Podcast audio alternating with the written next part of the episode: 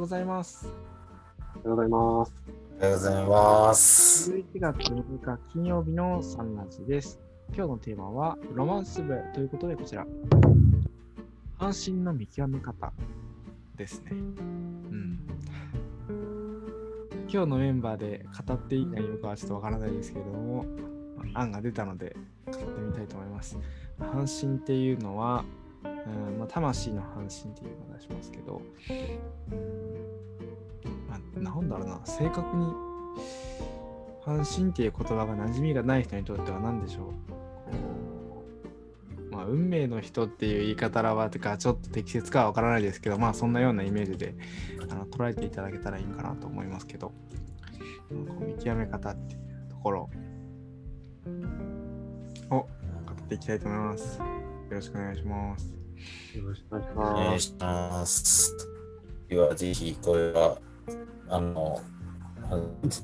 鈴木さんがご提案いただいたんで、思った経緯とかそういうまず鈴木さんからぜひ発表していただけるとありがたいです。先頭を切っていただいて。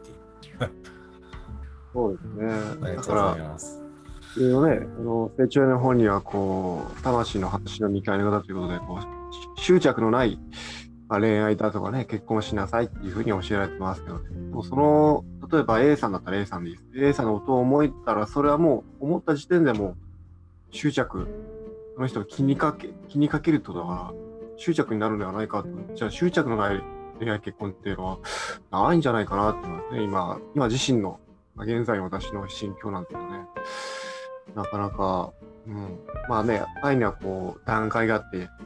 一番こうね、あのー、見返りを求める愛からこうだんだん昇華されていってね、もう自分に害を与える人でもこう愛しなさいっていう結構な高い段階まで愛があるみたいな、まあ、そういう高い段階までたどり着けた愛だったらそれはその人と結婚できるのかなっていうふうにまあ私は思いますけど、私自身はこうどういうふうにねこう半身を見極めていいものかまだまだ悩んでるところで皆さんのアドバイスとかご教授よろしくお願いいたします。ありがとうございます。ありがとうございます。ありがとうございます。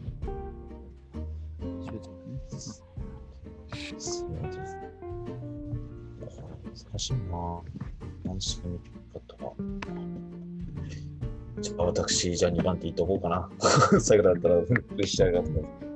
た。はい、ありがとうございます。えっと大丈夫、大丈夫ですかね。聞こえますね。えっと。そうですね、半身さんの見分け方、そうですね、まあ、確かに、まあ、あのね、ロマンス部会長の、まあ、高橋さんが普段ね、このロマンス部でおっしゃってる、くださっている通り、まあ、あの、まあ、たとえ現象的に結婚しても、まあ、所有物ではないというのもそうなんですけど、まあ、自分もまだ独身、自分は独身な立場ですけども、やっぱり、半身さん誰なんだろうってやっぱりどうしても現象世界の今生きてる中でやっぱり女性見た時とかにあの見極めようとするんですけど、うん、でもこの人かもって思った瞬間でも実際にやっぱり接していく中でやっぱりあのでもこの人こういうなんでしょういい面もあるけどこういうなんかあの言葉がきついなって例えば言い方悪いですけど顔は可愛いけどこう言葉が毒舌な時あるなとかってちょっと僕に合わないなとかいろいろそういう時があって現実一緒にこの人ともし結ばれたとしても一緒にやっていくのは一生やっていくのは辛いなって思ってこの人なしみたいな感じで思ってね切り捨てちゃう時があるんですよ心の中で。だから難しいんですよね見極め方って。まあ成長にはねまあそのどんな、まあ、神様に導かれてあの適切な方って言ったらいいあの言い方合ってるのか分かりませんけどもやっぱりね神様がちゃんとちゃんとした人っていうかとあのちゃんとあの、ね、結びつけてくださると思うんで、うん、だから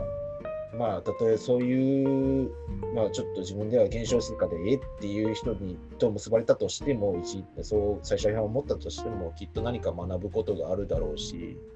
うん、やっぱり意味なくそういう結ばれることはないと思うのでやっぱりまあちょっとまあ非常識的にちょっと思っていきたいなってありますね。でもどうしてもやっぱりあのそのやっぱり半身さんの見極め方っていうテーマで考えてる見るとどうしてもそうやって見た目だけで判断しがちに、僕もどうしても信仰歴長いわ、長くてもやっぱりそうしちゃいがちになっちゃいます。正直なところ。そこをちょっと何とかしていきたいなっていうのはありますね。まあ、ちょっと答えになってないかもしれないですけど、とりあえず終わっときます。あったおうちによろしくお願いします。ありがとうございます。まる。ありがとうございます。そうですね。見極め、半身の見極め方なんでしょうね。僕はこう聞いて思ったのは、えー、半身は見極めないことだじゃないかっていうことで、まあ、ちょっとこれ言い方を変えると、見極めるんだけど、えー、今こう話に上がってるのって誰が阪神さんなのかっていうこと、阪神が相阪神の相手を、要は人を見極める、どう人を見極めるのかっていうところなんだと思うんですけど、でもこう阪神さんと結ばれるための、まあ、方法っていうものがあるとしたら、ど, どの人が阪神さんであるかという、人を見極めるのではなくて、この自身の身、この身を極めることなのかなっていう、まあ、ダジャレみたいですけど自分自身がこう高まるってことですね。自分の身、自身、自身って感じわかりますか？要は身は身でも見る身ではなくて、己自身の身です、ね、でこの身を極めると巡り合うんじゃないかなと。人を見極めず己を見極めると巡り合うのが阪神じゃないかなというふうに思います。自分自身の魂が成長するということですね。なんでこう巡り合う段階が、まあ、仮に、えー、のステップツーとしてあるんであれば、ステップワンからステップツーに移動すると、まあ、巡り合えるというふうにするなら、ステップいちにいるときに、どの人がこの人がステップにに行く人だろうか、この人がステップにの時に巡り合う人だろうかって考えるところから、自身がステップにになろうと。でそうなると自然と、あ、この人がいいなと思った人が阪神になるんじゃないかなと思うんですよね。なのでこうなんでしょうね、イメージで言うと、小学生の頃に小学生の頃にある意味、いやこの子が将来のお嫁さんだろうか、この人が将来のお嫁さんだろうかって考えるのではなくて、まずちゃんと自分が勉強して中学生になろうと、で次高校生になろうとって、まあ、普通してるわけじゃないですか。でもこうじゅうはっさいを超えると結婚できるようになってくるので、だんだんと誰だろうっていうことになってくると思うんですけど、でもそこのこう基本ルールって実は変わらないのかなと。なので人を見極めずに自分自身が身を極まることを、で、まあ、身を極めるっていうのは、身をき極めると身を清めるみたいな感じで、自分自身の心を清めていくってところもセットだと思うんですけど、まあ、懸命に生きるってことですねそうすると魂の生き方していくと、だんだんと極まっていくので、極まった先っていうのはこうだんだんと、まあ山に頂上に行く感じですよね。だからふさわしい人に巡り合うと思うので、見える人も、ね、当然分かってきますし、でも下にいるときは上にいる人って分からないですからね。山のふもとにいるときは上見えないけど、上に行くとね見えちゃったりしますから、はい、急に山小屋で出会うかもしれない山小屋っていうのはね、まあそう山本山でって意味じゃなくて、まあ、人生の山小屋ですよね出会うかもしれないというそうですね。をしっかり登ることというか、こうちゃんと自分自身のえー、身を極めるってことが大事なのかなと思います。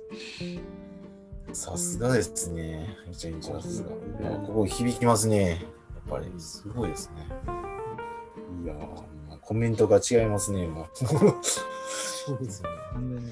確かにな。いやいやいやいやいや、すごいです。いや本当に、いや確かにそうですよね。じゅうはちから確かに結婚できるようになって、法令上はできるようになって確かになってきますけど、うん、ま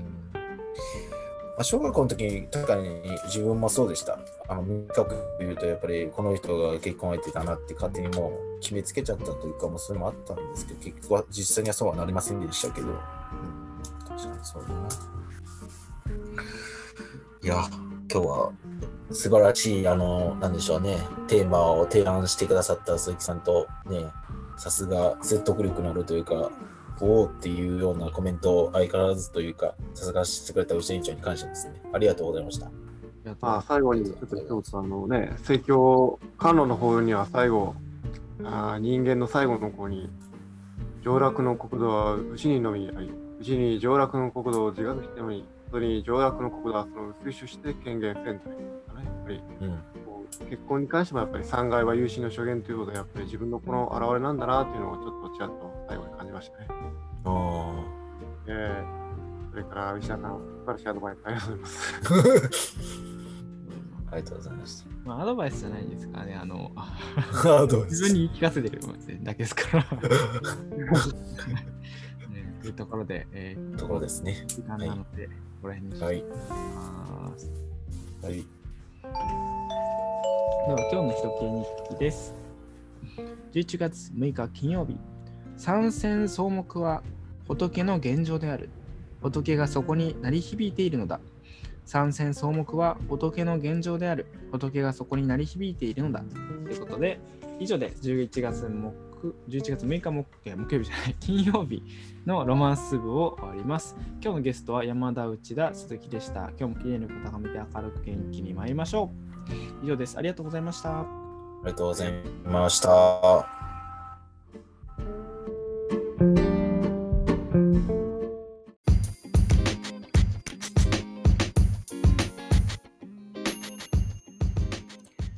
サンラジはその日のゲストでお届け中。毎朝ユニークな語りでゆったり楽しく深めています。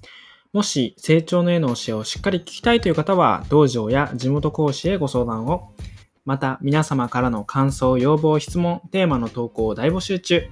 公式 ライン アカウント、ウェブサイトからもラジオが聞けるし投稿もできます。パソコンや Spotify からお聞きの方は概要欄のリンクをチェック。それではいってらっしゃい。